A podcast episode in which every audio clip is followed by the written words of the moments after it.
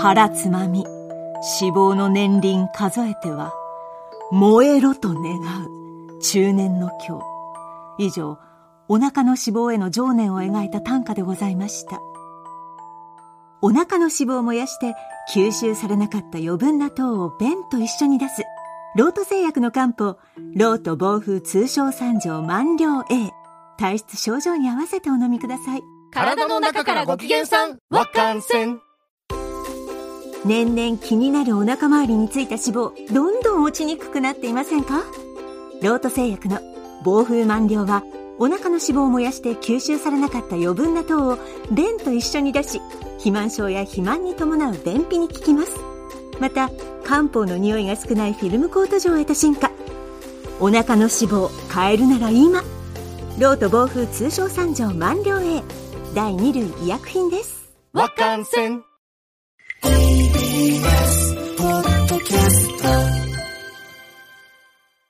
TBS ラジオプレゼンツのポッドキャスト番組オーバーザさんパーソナリティのジェーンスーです。堀井美香です。毎週金曜日夕方5時から配信されるこの番組。皆様今週もよくぞ、よくぞ、よくぞ。金曜日までたどり着きました。毎回およそ30分、私、ジェーンスーと堀井美香さんが語らい、皆様から届いたメールを読み、太陽の向こう側をオーバーと目指していく、そんなトークプログラムになっております。ということで、あなたは今日疲れている。仕事詰め込みすぎたでしょ？正直に言ってごらん。そうですね。何時から働いてんの？今日はちょっと7時に出てきました。田舎から。なんでそんな詰めた？そしてこの後今6時ですけどこの後8時から1本あなたのお家の近くに参ります。ねえ、おごりと無能はどうしたの？おごりよ？こんなに、こんだもうけ、やめます、うん。もうやめるんです。こんだけ仕事を詰めても私はできるっていうのはおごりよ？そして、もうやめようと前回それをやったにもかかわらずまたやるっていうのは無能よ？さあ、そんなあなたに、大崎さんとのコラボ、来週24日水曜日発売です。スムーズ。スムースクリミナル。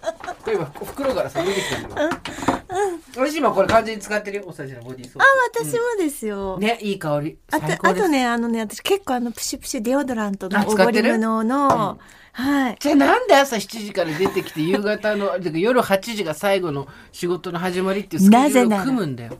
なぜなら私にはデオスペレーがあるからか違うでしょまたトリプルブッキングなんかしたんでしょ？違う、ね違う でもこのスプレーさえあれば、うん2本でも3本でもお仕事行けちゃうんですダメだよ。ね何やってんの？本当にもう。人に迷惑をかけない。かけてないけど、うんちょっと欲張っちゃったんですよねそういう時あるよだね。からやめもうやめようもうやめようって思ってるんです、うん私ももうやめようと思ってんのに、ねえねえ、何の中毒患者か知らないけどさ。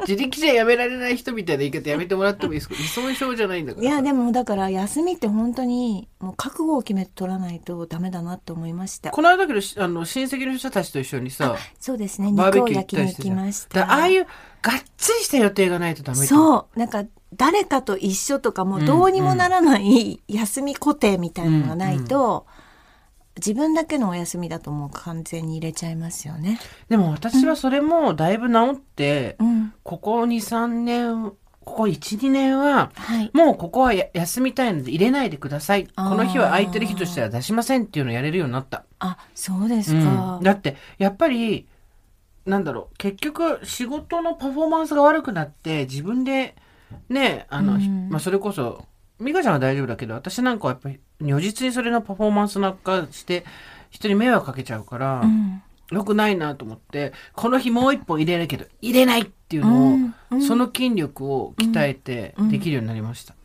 素晴らしい。なんかそうね、金曜日とかわりかしちゃんとあの、そう。何？メンテをしたりとかされてますもん。ね。だって月木ラジオやってて原稿書いてて、まあ土日も休みにしてるけどだから忙しいけど意外とその、何個も朝から晩まで入ってっていうのはないんですよ。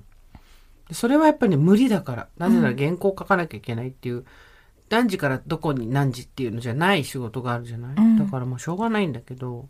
でもそうなんかいやお母さん何言ってるかってね美香ちゃんが心配なの。はい。ある日突然バタッと倒れたりとか、で、また食べ物食べてないから私がササンドイッチ買ってきて持ってきて、ちょっとあなた、んあなたお痩せになりましたでしょ？いやいやあなた人にこうやって人、人になんか食べさせてずっと食べてなかったですもんね。私でもさっきサラダと、あの、ちょっと食べましたけど。あの、よくほら自分が食べられないから人に食べさせてなんか欲求を満たすみたいな感じそんなことしないよ。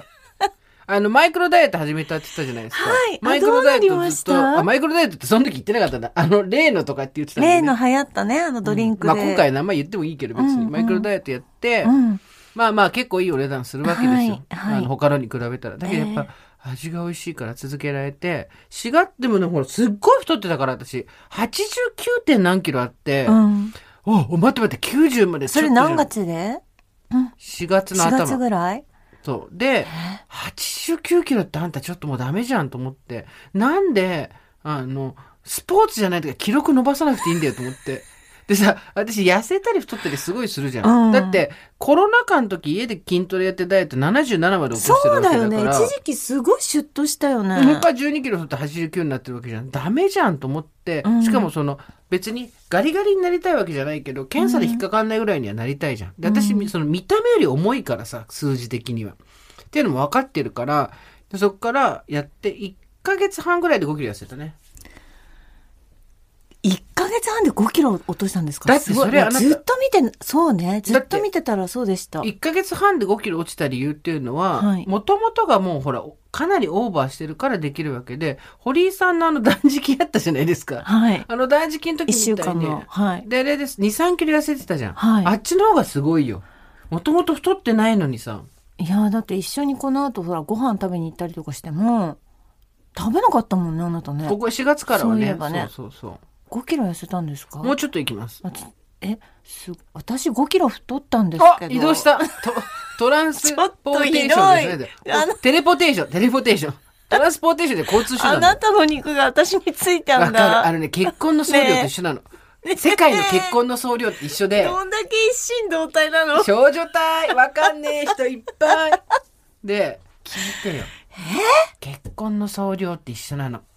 世界中で結婚してる人の数っていつも一緒なの。私の中で。えー、そうなの？知らないけど、そういう過程をしてて。だから、人が3回したら私3回休みなのよ。多婚の人がいると、ああ、持ってかれちゃった、また、つって。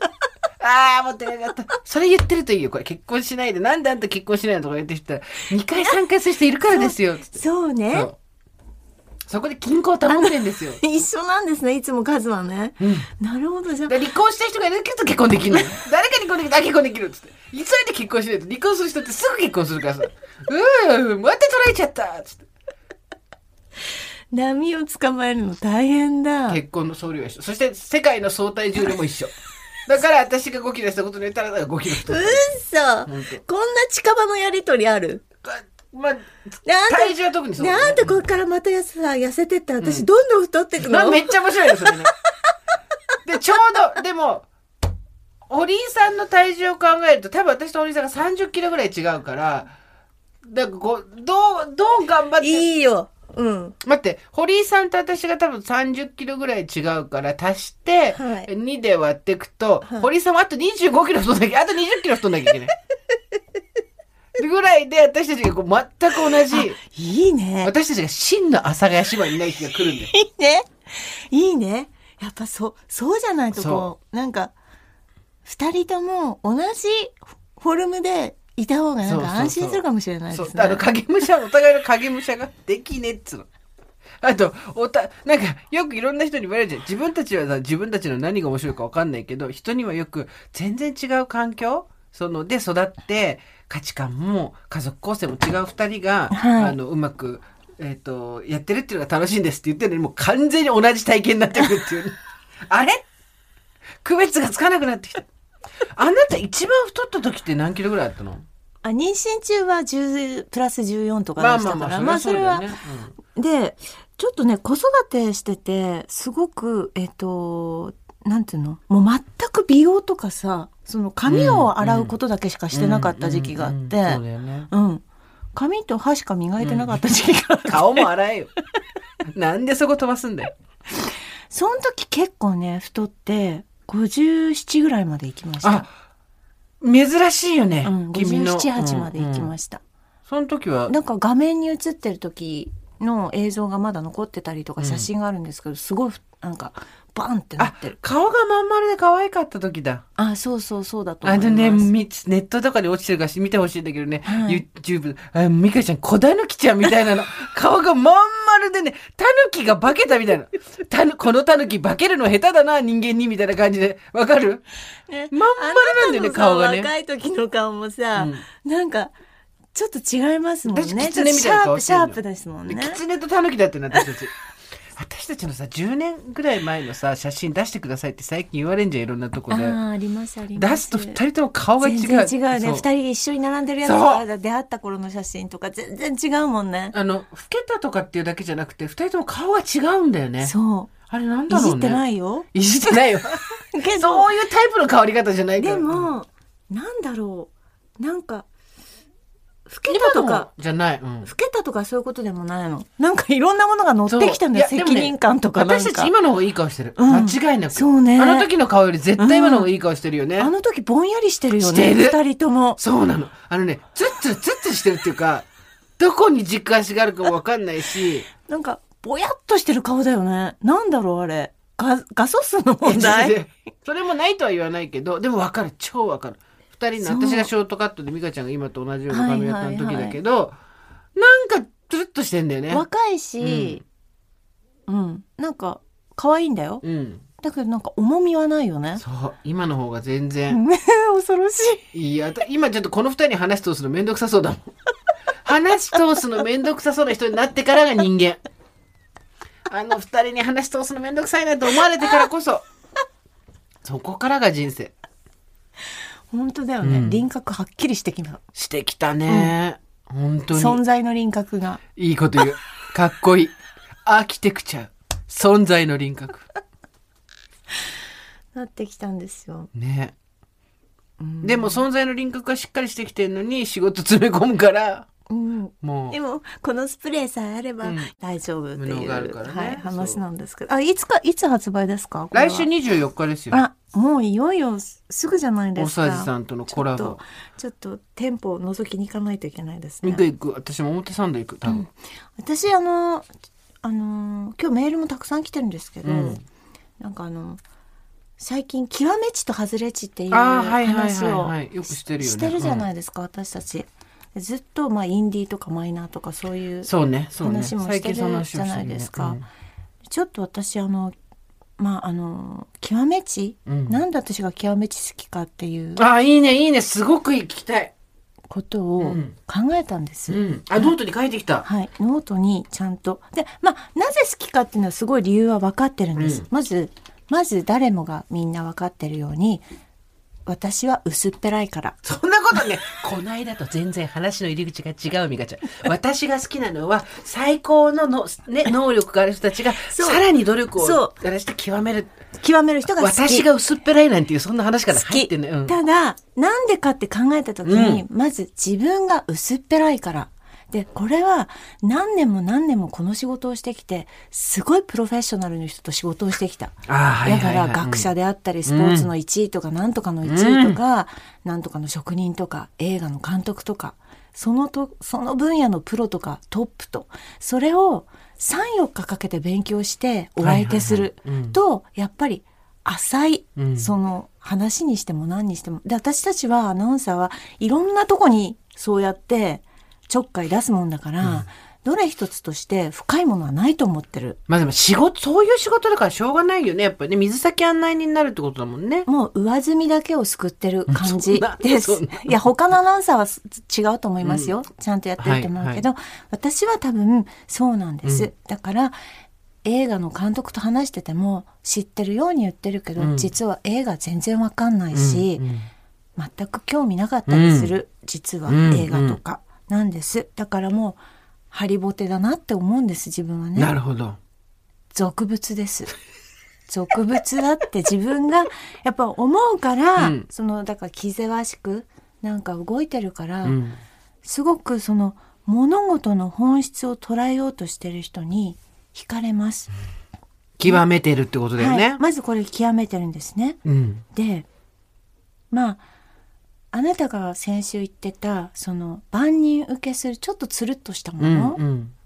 割とメジャーっていうもん。メジャーなうん。ものだったりあとはあなたがとてもこう魅力的に感じるインディー、インディペンデントの、うんはい。なものもありますよね。うんでもそれでもなくって私は多分なんか孤高感みたいな、うん。孤高の人がとっても好きなんです。うん一人でずっとちゃんとやってきてるうん人うんの、に魅力を感じるんですけど、今私あの、ジーンズパークっていう温度メディアがあるんですけど、あなたのゾフに対抗してこちらジーンズです。競合他社ですね。競合他社ですけど、ジーンズっていうメガネ屋さんの編集長をちょっとメガネ屋さんの編集長分かりづらい。メガネ屋さんが出してるる。あのメディア、はいネットメディアの、まあ、ある一定期間の編集長をしてまして、はいで、好きな人呼んでいいですよっていうわけですね。話を聞きたい人を呼んでくださいと。そうそうそう、う。ん。だからもう私は圧倒的な本物を読みたかったんです、うん。そこに、うん。圧倒的な本物、うん。あのまあ表に出してない人を一人呼んでもらいまして、まあ、スタッフさんすごい頑張ってくれて、うん。あ、普段あんまり表に出ないで人。出ない、うん。でもどうしてもこの方に出てほしかったからそう。もうなんか本物だなってどなたなんですか？はい、あのその人あの笠松浩二さんとおっしゃって、うん。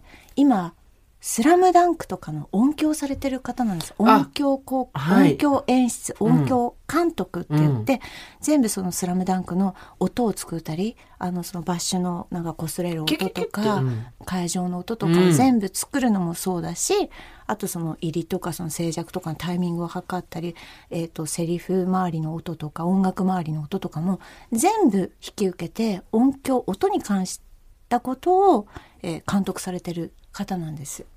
はい、でその方に来てもらいまして、であのーまあ全部作ってるんですけど、まあ、口々にですねあの今ツイッターでも音響がいいとか「スラムダンク素晴らしいみたいな、うんうんうんで一切でも外には出てきてない人なので。極め地の、極め地中の極め地だ。うんはい。で、以前実はその笠松さんと私、あの、えーラジオドラマの風立ちぬっていうのを私のプロデュースであーはいはいはいラジオドラマでやった時に、あれジブリの作品で、はい風立ちぬのジブリの音響もその笠松さんがされてるのおでー、すごいね。うんそうなんですよ。そしたら、あえっ、と、ジブリさん、鈴木さんが、笠松さんにお願いしてみたらっていう話で、うんうんお願いしたら来てくださって、おーすごいね。はい、全部その風立ちぬも笠松さんがやってくださってるんです。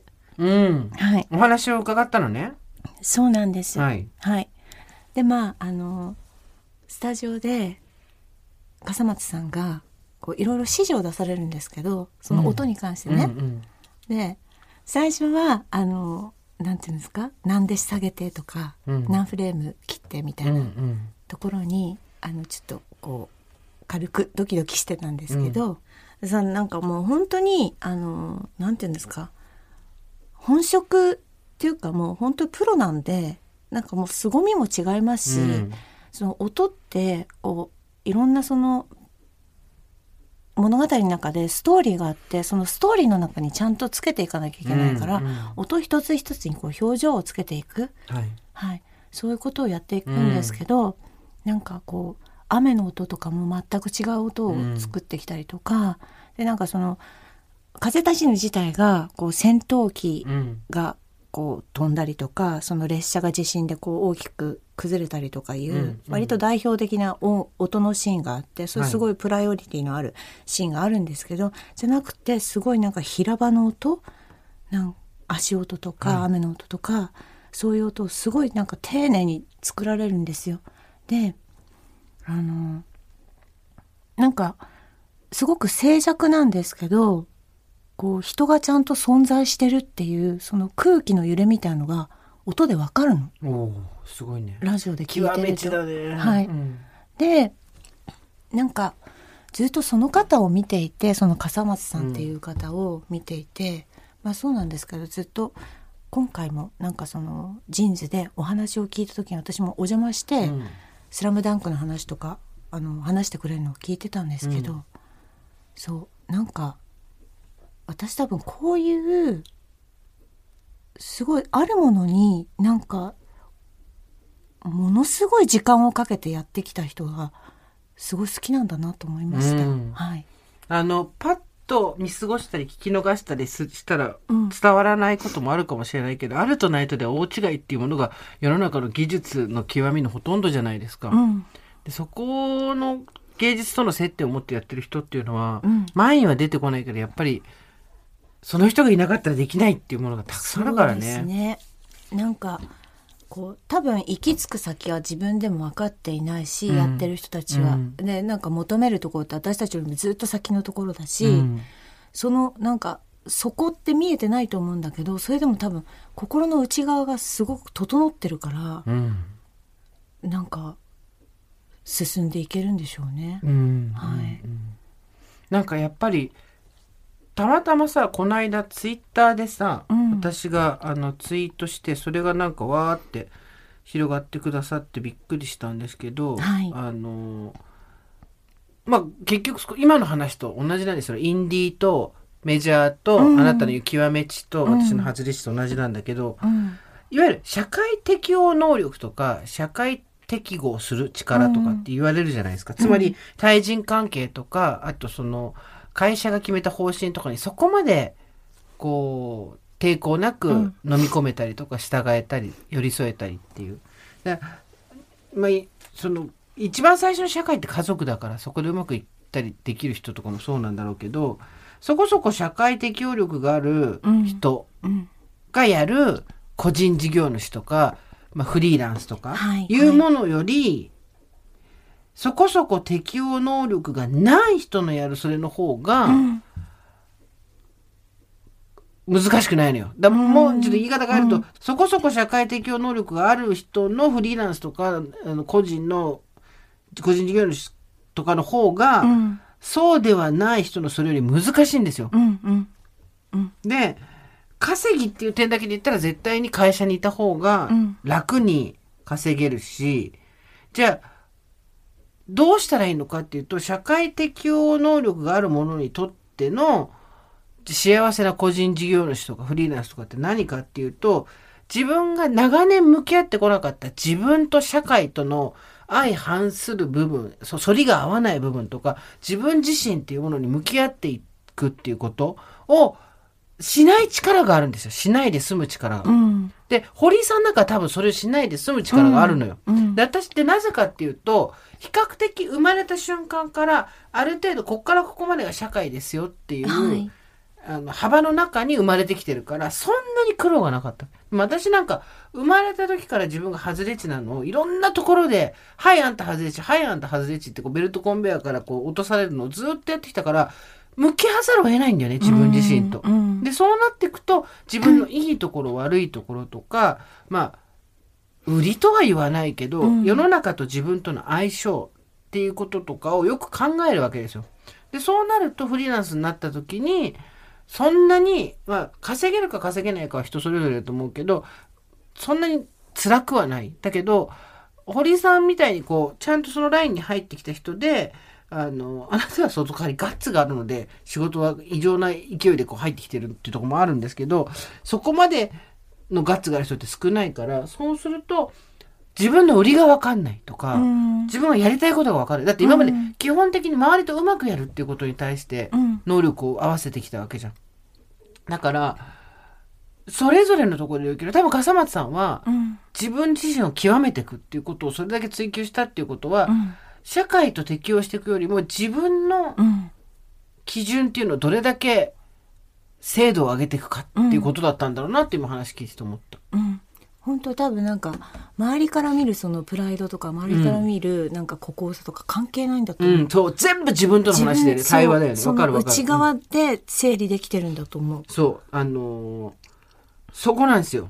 で、そこすっごく大きくて、うんそこそこ社会適応能力ある人がフリーランスになっちゃうと、何していいか分かんないとか、売りが分かんないとか、やりたいことが分かんないとかってなるのはそれなんですよ。今まで自分に向き合わなくていい力があったんだもん。自分に向き合わなくてよかったんだもんとは言わなくて、自分と向き合わないっていられる力があったんだけど、それが逆になるんだよね。その、必要とされてるものが。うんうんで、堀さんがただすごい特殊だったのは、自分で決めるってことはできるんだよね。ああそうですね。これ、そこすごい大きいじゃん。自分でこっちが正しいか正しくないか分かんないみたいな迷い方私たちほとんどしないじゃん。うんで、私はわかるよ。なぜならそういう育ち方をしてきたから。自分がこの外れ値であることの理由だとか価値だとかっていうことを小さい頃からずっと考えてきたから。だけど、あんたなんで自分で決めるのできんだろうね。多分こうなんていうのか出が低いからじゃないですか？また適当なこと。いやいやなでも違うの。私ねいつも思うんですけど、失敗したりとかなんかななんていうの？あのこき下ろされたりとか、うん。あんまり別になんかプライドないんですよそこに。プライドっていうかその、別にそこはなんか怖くないというかうんなんか嫌だなって思わない、うんうん。うんなんかそれどうしてかなって思った時に多分高い意識とか高い人たちのなんかグループみたいな、うんそういうところが始まってないからだと思います。自分に対する、でもね、そこが難しくて、そしたら自分に対する期待値が低いっていうところで、うん頑張ったりもしないはずなのよ。で、できるはずと信じられるのもできないはずなのよ。なんでそこはできんだっつう話。わかりゆむ？言ってることわかりゆむわかりうむよ。そう、そうなのか。そうなの。そこがさ、なんか、社会に適応する力っていうのは自分に向き合うっていうことをせずにいられる力でもあるから、その力って、なんか向き合わないっていうことをネガティブに言われがちだけど、そうじゃなくて、それでいけるっていう強さもあるわけですよ。堀さんやっぱすごいちょっと変わってんだよね。なんか、外れ値ではないし、なんか薄っぺらいって自分のことは言うけど、外れ値じゃないところでちゃんと王道でメジャーにやれてって、で、自分のこと低めに見積もってるんだけど、自分を諦めないし、ちゃんと自分に期待もするし、できると信じるし、そこが多分ね、みんな難しいんだと思うよ。できると信じるとか、期待をし諦めないとか、うん傷ついたらやめちゃうとかさ。なんか最初から別に失敗してもいいかなと思ってるからじゃないですか？失敗したらこうダメージが大きいみたいな経験なかったんですか今まで？うん、なんか自分でわ分かっててやったことはダメージはなかったですよ。うん自分で覚悟の上とか分かってて理解してやったものに関しては。ただなんかぼーっとしてて分からなくって下手こいたっていうことはありましたけどね。うんだその笠松さんのところにその話を聞いてみたいって思うぐらいまで、はい。興味を持った理由っていうのがまあ自分は薄っぺらいからって言ってたけどそうじゃない理由もあると思うんだけどね。うん。なんか多分ああいう方たちってたくさんいるんですよね。表に出てこなくって。でも自分で表に出てこようとしないし別に出てくることを欲していないんだけど、実はこの人たちがっていう。いやほとんどがそういう人たちですよ。ねその人たちのこだわりとか追求とか粘り強さとかがなかったら成し遂げられないものって、まあ家庭レベルだってそうじゃん。えうんまあね。で仕事だっていわゆるそのバックオフィスって言われるさ、うん。事務をやってる人たちがいなかったら、うん会社回っていかないわけで、そういう縁の下の力持ちに支えられてるんですけどその中にすごい孤高な極めてる人がいるってことですよね。うん技の凄さが半端ないですよやっぱりね私たちの耳じゃ分かんないもんね。うんその分かんないって凄さは分かっても説明もできないし再現もできないじゃん。うんそこをどんどん極めていくっていうのは強烈だよね。笠松さんの映画は音だけ聞きに行ったんですけど、うんなんか音だけ聞く機会ってないじゃないですか。そうねひそういう仕事してる人のね。うん、そうそうそう。ちょっとね、今回は本当にあの風立ちぬの時もそうだったんですけど、ああこうやってこの人たちちゃんと作り上げてるんだっていうのが。あの目の前でた展開されてたので、もう非常に私はもうなんか溺れましたよひどく感動しましたこれいつ読めるんですか？私たちはそのあジーンズの取材は。あの今日あの上がってますあのでそうなんだ。はい、今日というか配信日これ金曜日ですよね、うん。うん。金曜日上がってますのでぜひぜひ皆さんの笠松浩二さんの記事をお読みになってください。ジーンズパーク、うん。はい。のだから「スラムダンクとかをどういうふうに音響をご自分でされたかっていうのもちょこっと書いてますんで。でもね美香ちゃん今あなたいいこと言った。はい。さっき言ってたじゃないですか。メジャーっていうのとはまた違う孤高の極め地がいるっていうけど、はい。メジャーを作ってんのはその人たちだから。そうですね。スラムダンク、ドメジャー、ド真ん中ですよ。はい。みんな大好きですよ。でも別につるっとしてるわけじゃなくて、うん。孤高の人たちが集まって、もちろん漫画家もそうだし、アニメーターもそうだし、音響もそうだし、声優さんもそうだし、の人たちが集まって初めて叶えられるドメジャーっていうのがあるんですよね。うん。あれもすごいよね、支えてる人たちの、だから本物の凄みですよ。本物の凄み、いいこと言うね。はい。なんです。うん。だから皆さん、スラムダンクもそうですけど、記事も堪能してください。堪能してください。はい。さあ、堀井さんの今すごい、あの、私はこれが好きだ。はい。極め地の話を聞いたんですけど、え私がそれを好きな理由がですね、メールが結構溜まってきまして、そうじゃないそう素敵なので、ちょっと読んでいきましょう。はいあなたからお願いできますか？えー好きなもの、スーさん、ミカさん、おはこんばんちは、おばさんネーム、うーさん45歳です。はい、こんにちは。遅ればせながら好きなものについて投稿させていただきます。好きな趣味に共通することは、後に残らないものです。自転車、チェロ、鉢植えのバラ、化粧すること、コーヒーをドリップすること、趣味に費やす時間は無心になれて至福の時です。しかし、どれも後に残りません。自転車を漕いでも何も残らない。チェロを練習しても音は消えてしまう。入れたてのコーヒーは最高に美味しいけれど飲んだら終わり。思い返せば自分の母の趣味が後に残るものばかりでした。うん刺繍、陶芸、藍染め、書道、手芸。できたからあげる、持って行きなさいと欲しくないものを押し付けられ、かといって母の手作りのものをもらったからには無下にもできず、実家のあちこちに渦高く積まれた作品が愛情と執着とが練り合わさった厄介なものに見えてしまい、そんな風にしか見えない自分も悲しくなります。だから自分は時間を費やしても費やしても何も残らない趣味が好きなんだと思います。何かを作るのは嫌いではないのですが、作ったものが不要の山となっていくのを想像するだけでゾッといたします。手をかけて愛したものを捨てられない気持ちは痛いほどわかるから。その代わり、趣味のお道具選びは大好きです。自転車のサイクルウェア、バラの苗を買いに、見頃のローズガーデンへ足を運び、コーヒー道具の使い方動画を漁ったり、この時間が最高に楽しい。複雑な気持ちになるのは、夫がバイオリン職人で、後々300年残るものを作っているのを見て、恨みつらみのような感情が起こること。死んだ後も名前が残るなんての羨ましい。私はその仕事を支える七種の人生を生きています。うちには子供もいないので、財産も土地も本当に何も残りません。残るって何だろう？残らないって何だろう？ちなみに、趣味でチェロの練習をしていますが、全くエロくなりません。残念です。そう、私たちのチェロといえばエロいで有名っていうね。チェロと書いてエロと読むっていうね。そうそう、チェロを股に履けば、そうそう履けばエロくなるねそうそう、何でも大丈夫って。梅雨が近づき、湿度が鬱陶しい季節になってまいりましたが、皆様ご自愛くださいっていうことです。あー、素敵。これさ、うんおばさんネーム、うさんさんね。はい。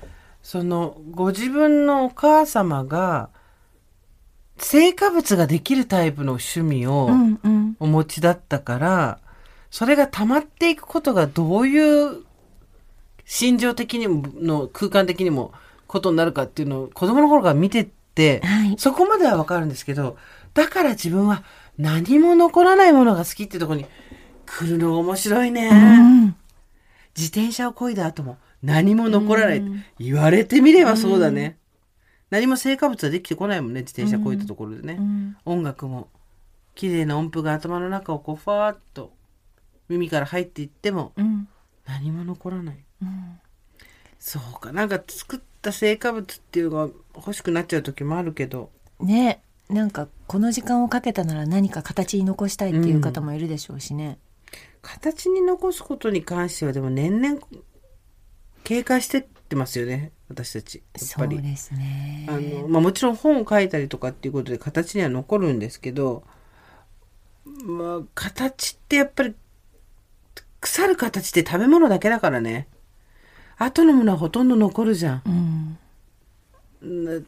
それとどう向き合っていくかって考えると、形にないものの方がで私たちは年取りますけど形は形あるもの年取らないからね。そ のままの状態で。う。ん。いるわけじゃない。ずっとある。から食器とかさだって、まあ、ほら室町時代の食器とかが発掘されたりするのがあるってことはつまりさ私たちの食器だってほっといたらずっとそれうん腐ったりしないわけじゃん、うん。どうすんだろうと思うよね、なんか思うわけ。あと千年後の地層ってどうなってんだろうと思って。ええ昔貝塚みたいなのあったじゃない、ええ。そこでご飯が食べましたとかあと高床式とか、え千年後には地層が変わってると思うわけ。ええ。え私たちの時の地層何で構成されてるんだろうと思って、なんだろうね。うん、地面が形あるものだらけよ。地面があるかもわかんないけどでも。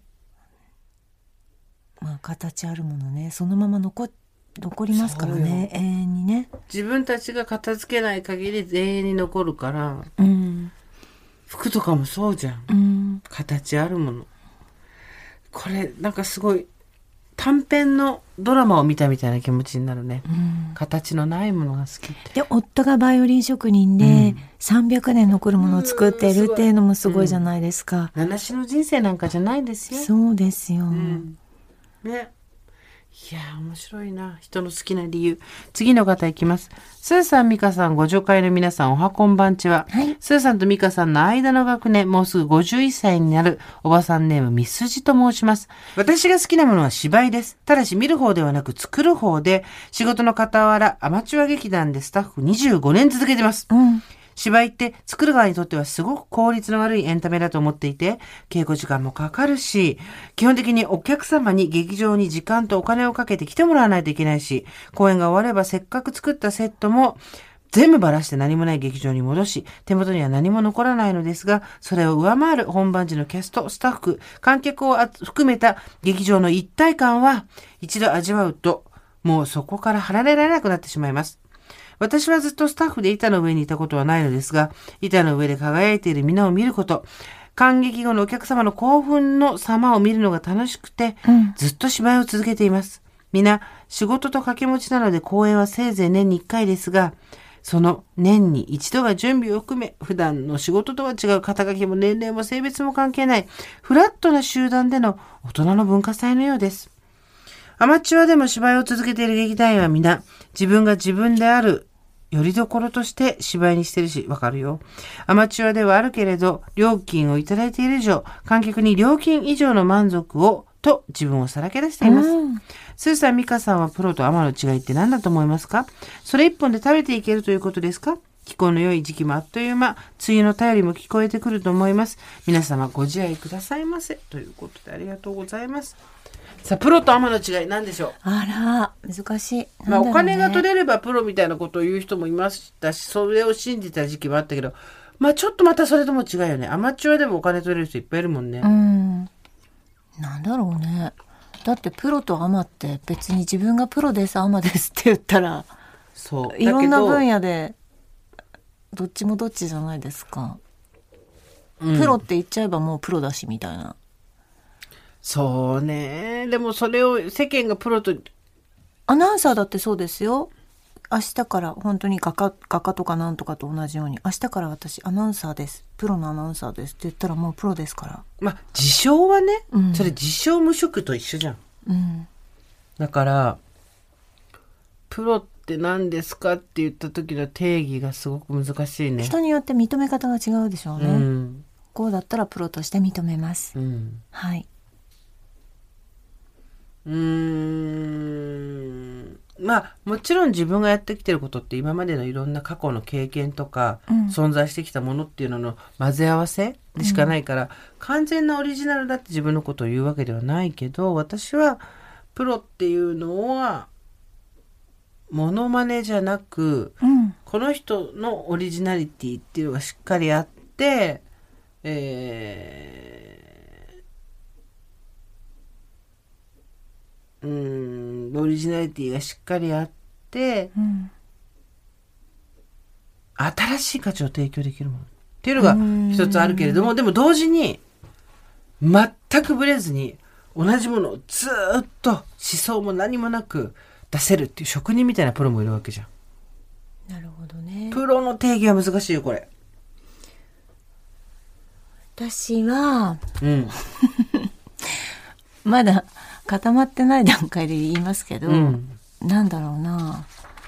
なんか自分の思うままにやってる人が甘うんうんうん。相手があって、なんかいわゆるそのアートとデザインの違いみたいな感じで、うんうんアートは自分でこう作って好きなように作ったのがアート、ただデザインはなんかその使い方とか対象者がいてその人のために何かをしたりうんっていうのがデザインじゃないですか。それと一緒で多分アマチュアは自分が好きでやってっていうこと、うんプロは多分対象者とか何か聞いて受けて受容されるものがあるってことなんですかね？あのー一条ゆかり先生がね、うん。インタビューした時に、自分の得意なことしかやってたらプロじゃない。自分が大嫌いなタイプの女を主人公にして、うんうんうんそれを一切読者に気づかれずに、うん。人気漫画にしたら私も自分のことがプロだと認められるって言って漫画一本書いて大ヒットしてるのよ。はい。砂の城っていう、ナタリーっていう主人公がいるんだけど、うん。大嫌いなタイプなんだって。で、書きながらなんでこんなこと言うのって思いながら書いてたけど、それで大ヒットしたから、やっぱり自分が得意なことではないうん。ものをやっても結果が出せるっていうこともプロの一つだよね。ああ、そうね。私みたいにその新しい価値観を想像できるとか誰の真似でもないみたいなことももちろんあるんだけど苦手とバレずに結果が出せるってすごいね。うん。プロ。お金プロですか？こだけじゃないよね。あなた何のプロですか？未婚のプロっていう肩書き自分でつけて出ました。便利でしたけどもういらないです時代にそぐわなくなってきました。ああ、そっか。未婚のプロって自分でもうまくつけたなと思うよ。そっか、うん。自分は何のプロなんだろうってかん考えちゃいますね。私はですねどれぐらいの結果を出せばいいかっていうところで言うとその規模感で言うとやっぱりアジア全域ぐらいまでなんかしないとプロじゃないみたいな気持ちになってきちゃいますからね。だってさ、まあね。スポーツってそうじゃん。うん、そうですね。オリンピックって皆さんアマチュアなんですよ、うん。でプロスポーツって言ったらプロゴルフとかうん。じゃない、うん。したらアジアとかうん、アメリカとかツアーで回れるわけじゃん。そうね。でもプロの壁高い。プロとアマプロとアマの違いもまあ100通りぐらい答えあるんだろうあるなでしょうね。だ。って稼げててもアマっていう人いるじゃん。それはアマあれはアマチュアだよっていう、うん。別に自分一人が全然食べられるぐらいのうん。量が稼げててもそれはアマチュアじゃないっていうこともあるだろうし、うん。プロアマプロアうマ、ん。人の期待に応えるところと自分のやりたいことをやるの接点っていうのをこう慎重に落としどころから作れた人だな笠松さんに聞いてみたかったです。ああもう質問票作るとき私も呼んでほしかったよ。本当だよね。あなたにとってプロフェッショナルだって絶対聞いちゃダメですよ。それ？別の番組でしょそれ。ね。洗い出してほしかったよ。どうしてああいう風に存在できるのかっていうのをあなたに。だ大体さどうやって自分の耳を鍛えていったのかとかさどういうルールでやってるのかとかさ、うん。何を聞いたの？じゃああなたは。笠松さんに今日あも出てるインタビューは他にいたんですけどね。うん、だからこの道に入ったきっかけとか、うん。それからこうやって大きい映画を担当するようになるまでの、ん。やっぱり道のりとかは興味ありますよね、多分皆さんね。うん。その本当に一スタッフだったわけですから。そうよね、はい。そこからだもんね。そこからうん。音響監督そのなんか名だたる映画を全部やられるようになってるわけですから、それは皆さん興味ありますよね。あとやっぱり現状その音との向き合い方とか、うん。はい、音との向き合い方ね。うん、ちょっと私たちにはレベルが高いからしかとして読まないとね。目滑っちゃううん今何言ってたんだっけ？笠松さん何言ってたんだっけ？あーって。一回最初から読も本う当そうなんですよ。もう何回読んでも。はい。いやー私がこれが好きな理由もう一枚です。スーさん、ミカさん、ご助会の皆さん、おはこんばんちは。おはこんばんちは36歳、おばさん、はじめましたです。私がドハマりしたことは、ダイビングです。うん前々から一度はやってみたいなと軽い気持ちで、昨年石垣島にて初めてダイビングをしました。すると、終わった後にスッキリ感、開放感があり、身も心もとても気持ちよくなりました。私は何事においてもゆったりしており、せかせかしないタイプのせいか、海中での無重力感や誰からもせかされない、追われない、余計な音が何も聞こえない自分だけの世界観を味わえることにハマってしまいました。先日洞窟体験をした際には恥ずかしくて誰にも言えませんが、自分がリトルマーメイドになったような気持ちになりました。おーいいねいいね費用のかかる趣味のため、頻繁には行けませんが、2、3ヶ月に一度潜りに行っています。大場さんの視聴やダイビングにより定期的に心をリセットしながら日々を生き抜いております。それでは皆様、引き続きご自愛ください。ありがとうございます。ダイビングしたことある？素敵。ないです。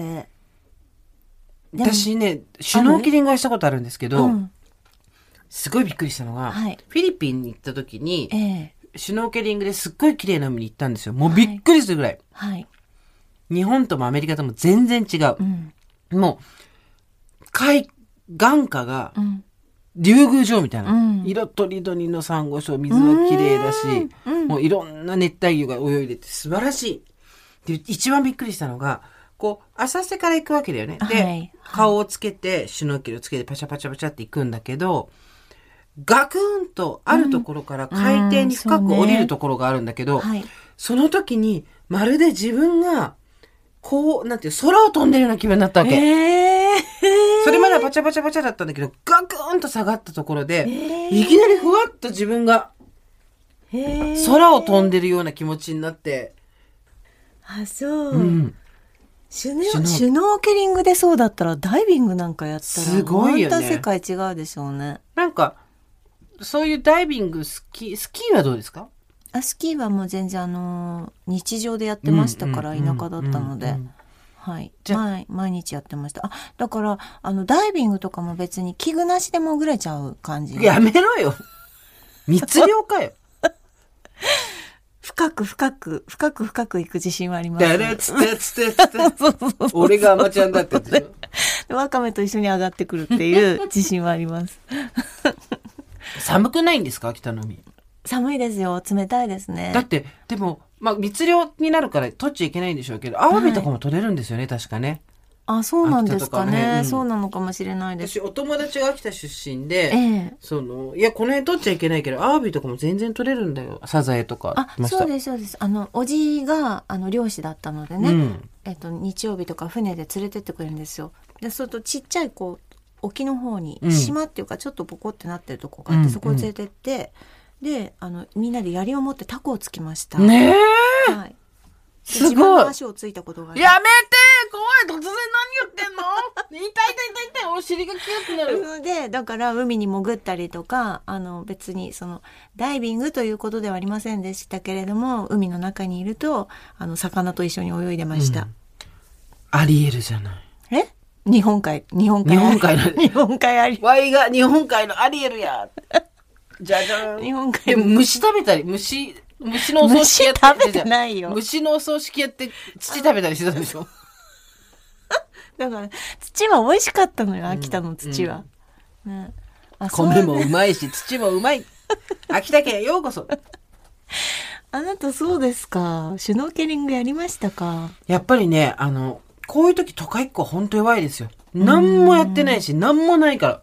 どっかにわざわざ行かないと、うん、なんかほら、庭に生えてる果物を食べるみたいなこともないし、うん、だって何千かのオプションつけてねどっかに行ってねそうそうそう。あのいちごもいだりとかねしなきゃいけないですからね。だし、今もなんかお金払って掘りに行くし、ね。あと、山菜なんかもうん。自分なんか取りに行ってる人周りに誰もいないし、ずっとコンクリートジャンゴルで生きてきたので、そうだねその辺の豊かさはやっぱ全然違いますうね。ん今からでもできできるんじゃないですか？うーん、まあ、実際にはこういう人間が、あのーコミュニティに受け入れてもらえるとも思えないので、どっか別荘地とかの辺に、ぼんやりした感じで入っていきたいなと思うんですけど。でもやっぱ別荘地行っちゃうと山菜取らないもんね海潜んないしね。そうそう地元の人と一緒にならないとね子供の頃何やったの？そういう。え子供の頃何やるのが好きだった？そういう、う潜るのとか、滑るのとか、食べるのとかいろいろあった中で。うーんと私は小学校の時はあのだから毒ダミを毎日あの毒ダミっていう葉っぱがありますでしょ、はいあれ薬だっていう話を親から聞いてたので、あのお友達と休あの休憩休み時間は、毒ダミの花を校舎の裏でずっと吸ってました。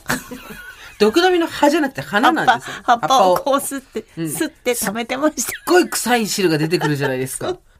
どうしたんですかそれを？なんかそういうのやりますよね。そうね。もう記憶にないんです。毒ダミを触った記憶は子供の頃ないけど。うんで、誰とやってたかもわかんないの。怖いよ。誰とやってたかもわかんないんですけど、今となっては。うんでも誰かとやってたのよ。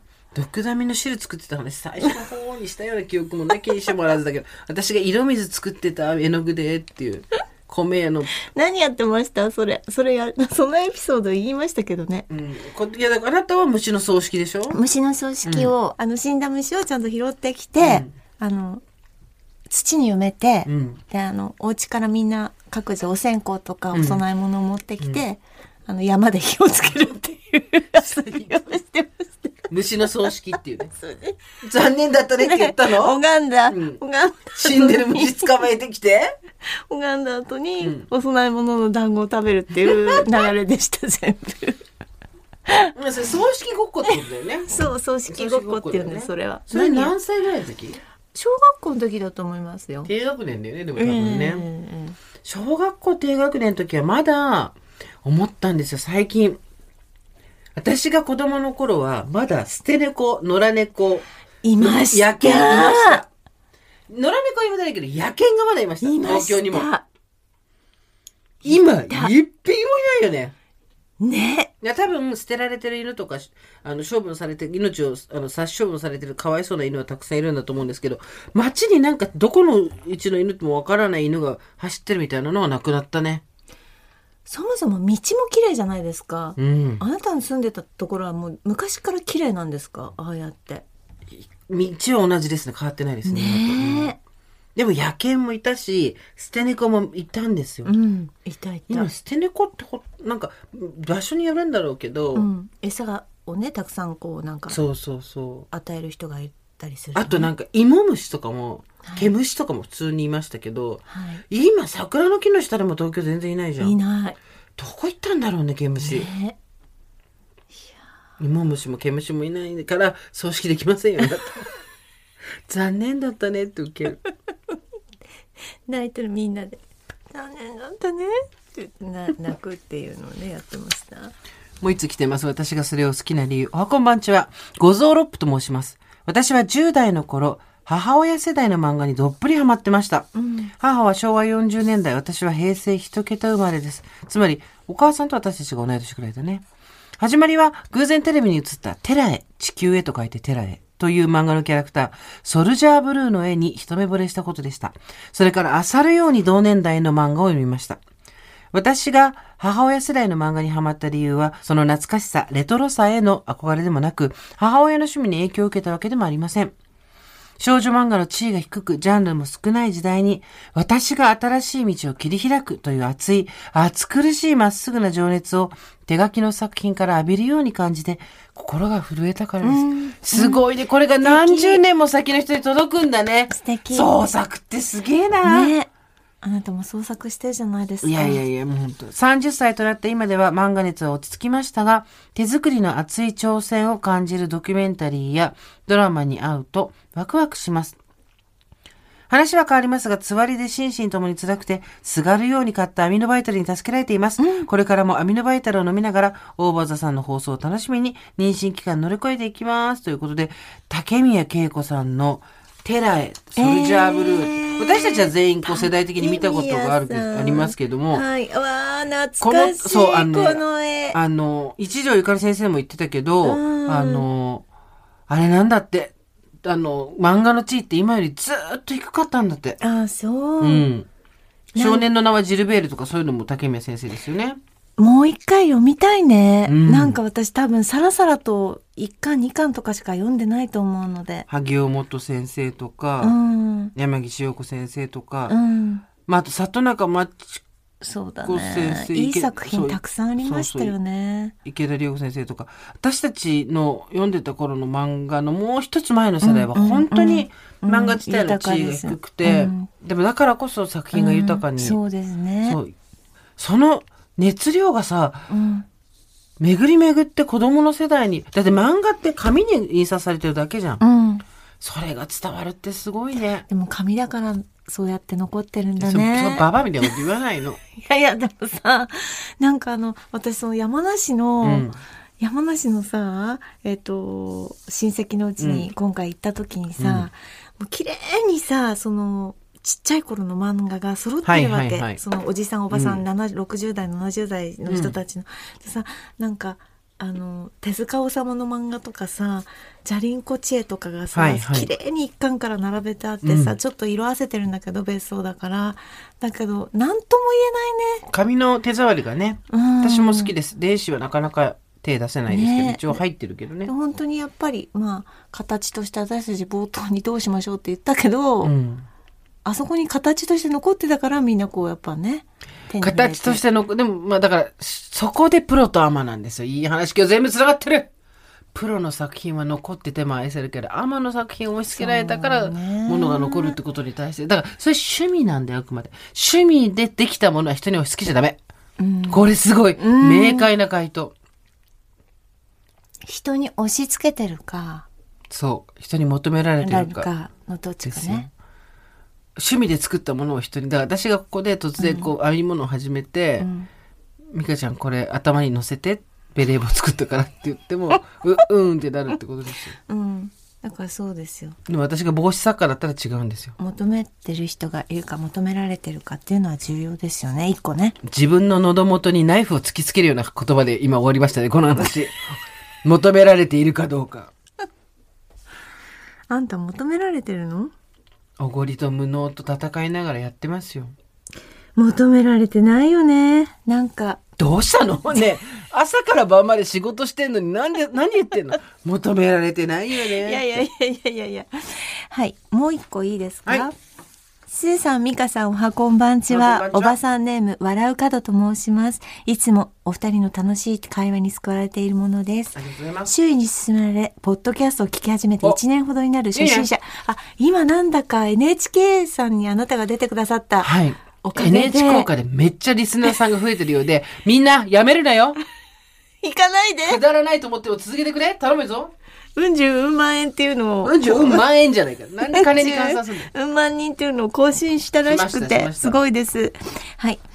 私がこれを好きな理由が、小冊子になるかもしれないと聞き、ムクムクしてきたので初めてお便りします。私がぐっと好きになってしまうのは楽しそうな人です。小学生の時、体育館で先生たちが演じてくれた劇を見ました。多分虫歯がなぜできるか、歯磨きしないといけないよというよくある内容だったのですが実は内容はほとんど覚えてない。しかしその中で、林先生という男性の先生がとっても楽しそうに、虫歯菌を演じておられたことだけを映像としてはっきりと記憶しています。大きな槍の物を持ち、中腰でえへへへと舞台を歩き回ります。また、ドリームカムスクトゥルーの吉田美和さんが歌う姿をテレビで拝見し、この人はなんて楽しそうに歌うんだろうと目を奪われました。虎視眈々と地味にファンを続け、今もファンクラブ会員継続中です。子供時代、ただただ楽しそうな大人という種類の存在が周囲にいなかったのだと思います。3世代で住んでいたこともあり、家族もなんとなくギスギスしていたのか、笑顔もないわけではなかったのでしょうが、ちょっとずつ我慢している大人が多かったのかもしれません。ああ、そうだね。時代的にはそうだね。そのような環境で大人になりたいと思えなかった私に成長の希望をくれたのは、目の前で大きな口を開けて笑う楽しそうな大人たちでした。楽しそうに過ごす人々に今もめっぽう弱く、職場を選ぶ時も新人が楽しそうに働いていることと最優先条件に選択しました。これからも迷った時は自分が本当に笑っていられることを選ぶことを心に決めて生きていこうと思っています。長文失礼いたしました。これからもオーバーザさん楽しみ毎日を生きていきます。三冠仕様の日々ですが、スーさん、ミカさん、スタッフの皆様、ご助会の皆様ご自愛ください。おっしゃる通り、大人が少しずつ我慢してるのよ、大人だからっていう顔してるとすごい辛いよね。うん辛かったよね、子供の頃ね。わかるからね空気読むからね、子供って思った以上に分かってたよわかってるね。んですよねで、確かに楽しそうな大人ってすごい良かった。うん楽しそうだなって。うん、今でもだってそうじゃないですか、大人じゃなくても楽しそうな人がいいよねね。で、私たちも楽しそうな大人としてはい世の中に、そうなんです。いたいね。な何の意味もないけどふざけてればそう、いいんじゃないですかっていうことで。そしてやはり小冊子作ろは作りたいですね。う。ジン。いやこれ本当に思いがけないテーマでした、皆さんの好きなものっていうのは、好きなものとその理由ね。ねえ。好きなものと好きな理由。これこれからもあの本にするので、本っていうか、本じゃないです。これ出版社同士とかじゃなくて、うん。小冊子を自分たちでジンを同作ろうと思人誌ってってるので。いうスタートでしたからね。そうそうなので、はいまだどんどん送ってください。お待ちしてます。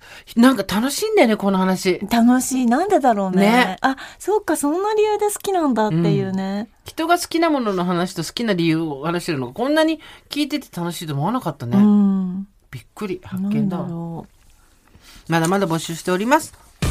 ジェーンスーとう堀井美香のオーバーザさん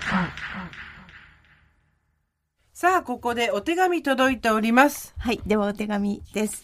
スーさん、ミカさん、おはこんばんちは。ロート製薬株式会社マーケティングコミュニケーション部、かっこ広告部の石井と申しますよ。ろしくお願いします。弊社内のアラフォー女子社員の間でも話題のオーバーザさん。一年ほど前から私もすっかり番組のファンになり、週明け月曜日の挨拶は、おはようよりも先に最新回聞いたから始まる、そんなオーバーザさん推し活を楽しんでおりあますり。がとうございます。ちなみに私的神回はエピソード112の私のブルースが管を巻く回です。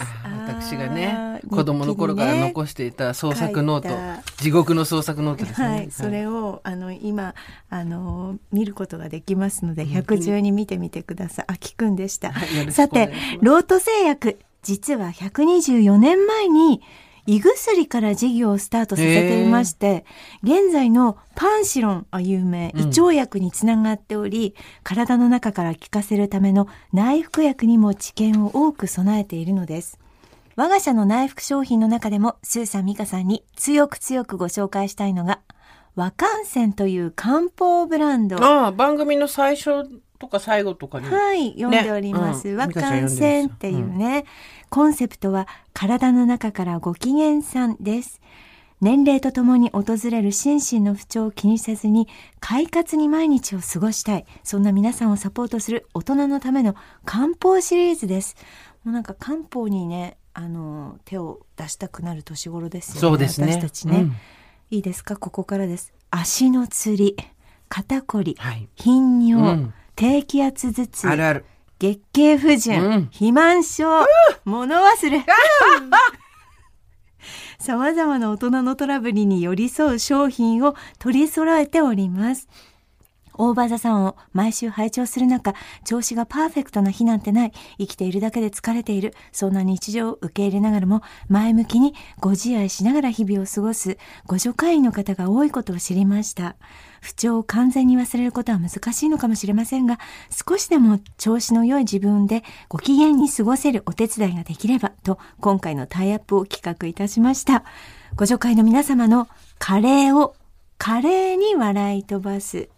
年齢加えることを軽やかに笑い飛ばすご機嫌な日々にも少しでも貢献できれば幸いですということでございます。ありがとうございます。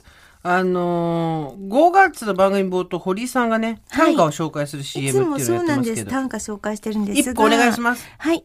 今回は、腹つまみ、脂肪の年輪数えては、燃えろと願う、中年の今日という、誰しもが、ね。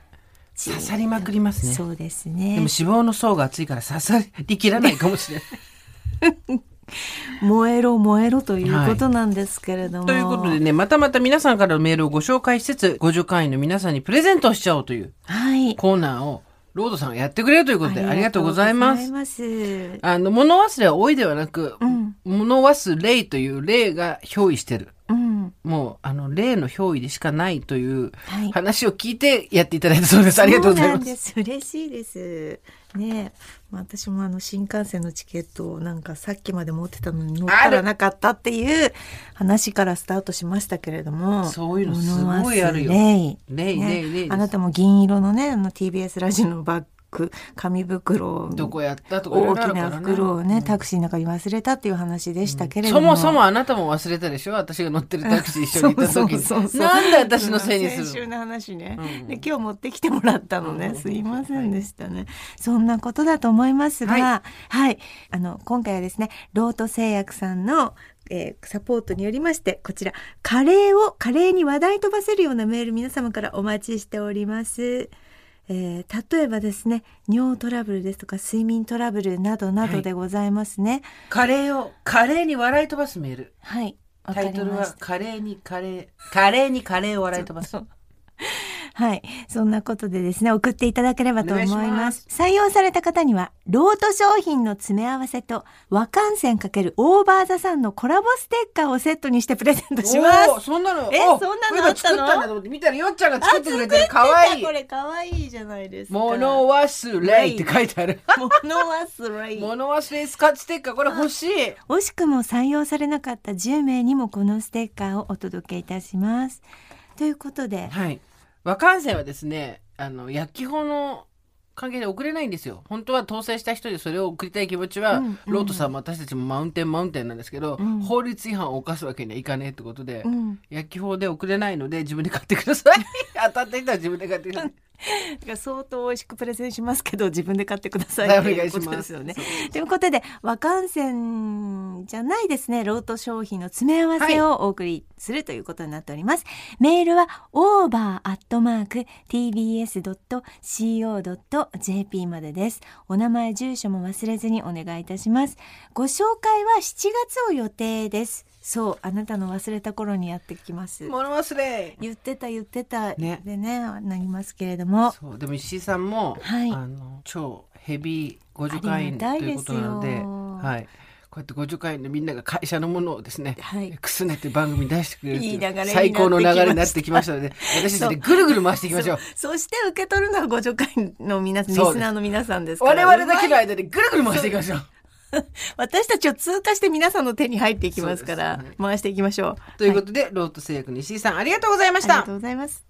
といったところで今回はここまでにしておきましょう。改めておお知らせします。えー、おさじさんとのコラボ商品、おごり無能、ご自愛、負けへんで、来週24日水曜日に数量限定発売です。ボディーソープ、デオスプレーがおごり無能、そして、負けへんでとご自愛のハンドボディクリームでございます。えー、おさじ直営店、おさじ公式オンラインショップ、おさじ取扱店舗にて数に限りがございますので、ぜひ皆さん足を運びいただくか、インターネットサイトでのご購入よろしくお願いします。そしてオーバーザさんでは皆さんからのメッセージお待ちしております。送り先は番組メールアドレス over.tbs.co.jp over.tbs.co.jp です。アルファベット小文字で over です。それではまた金曜日の夕方5時オーバーザさんでお会いしましょう。ここまでのお相手は堀井美香とジェーンスーでした。オーバー。TBS ポッドキャスト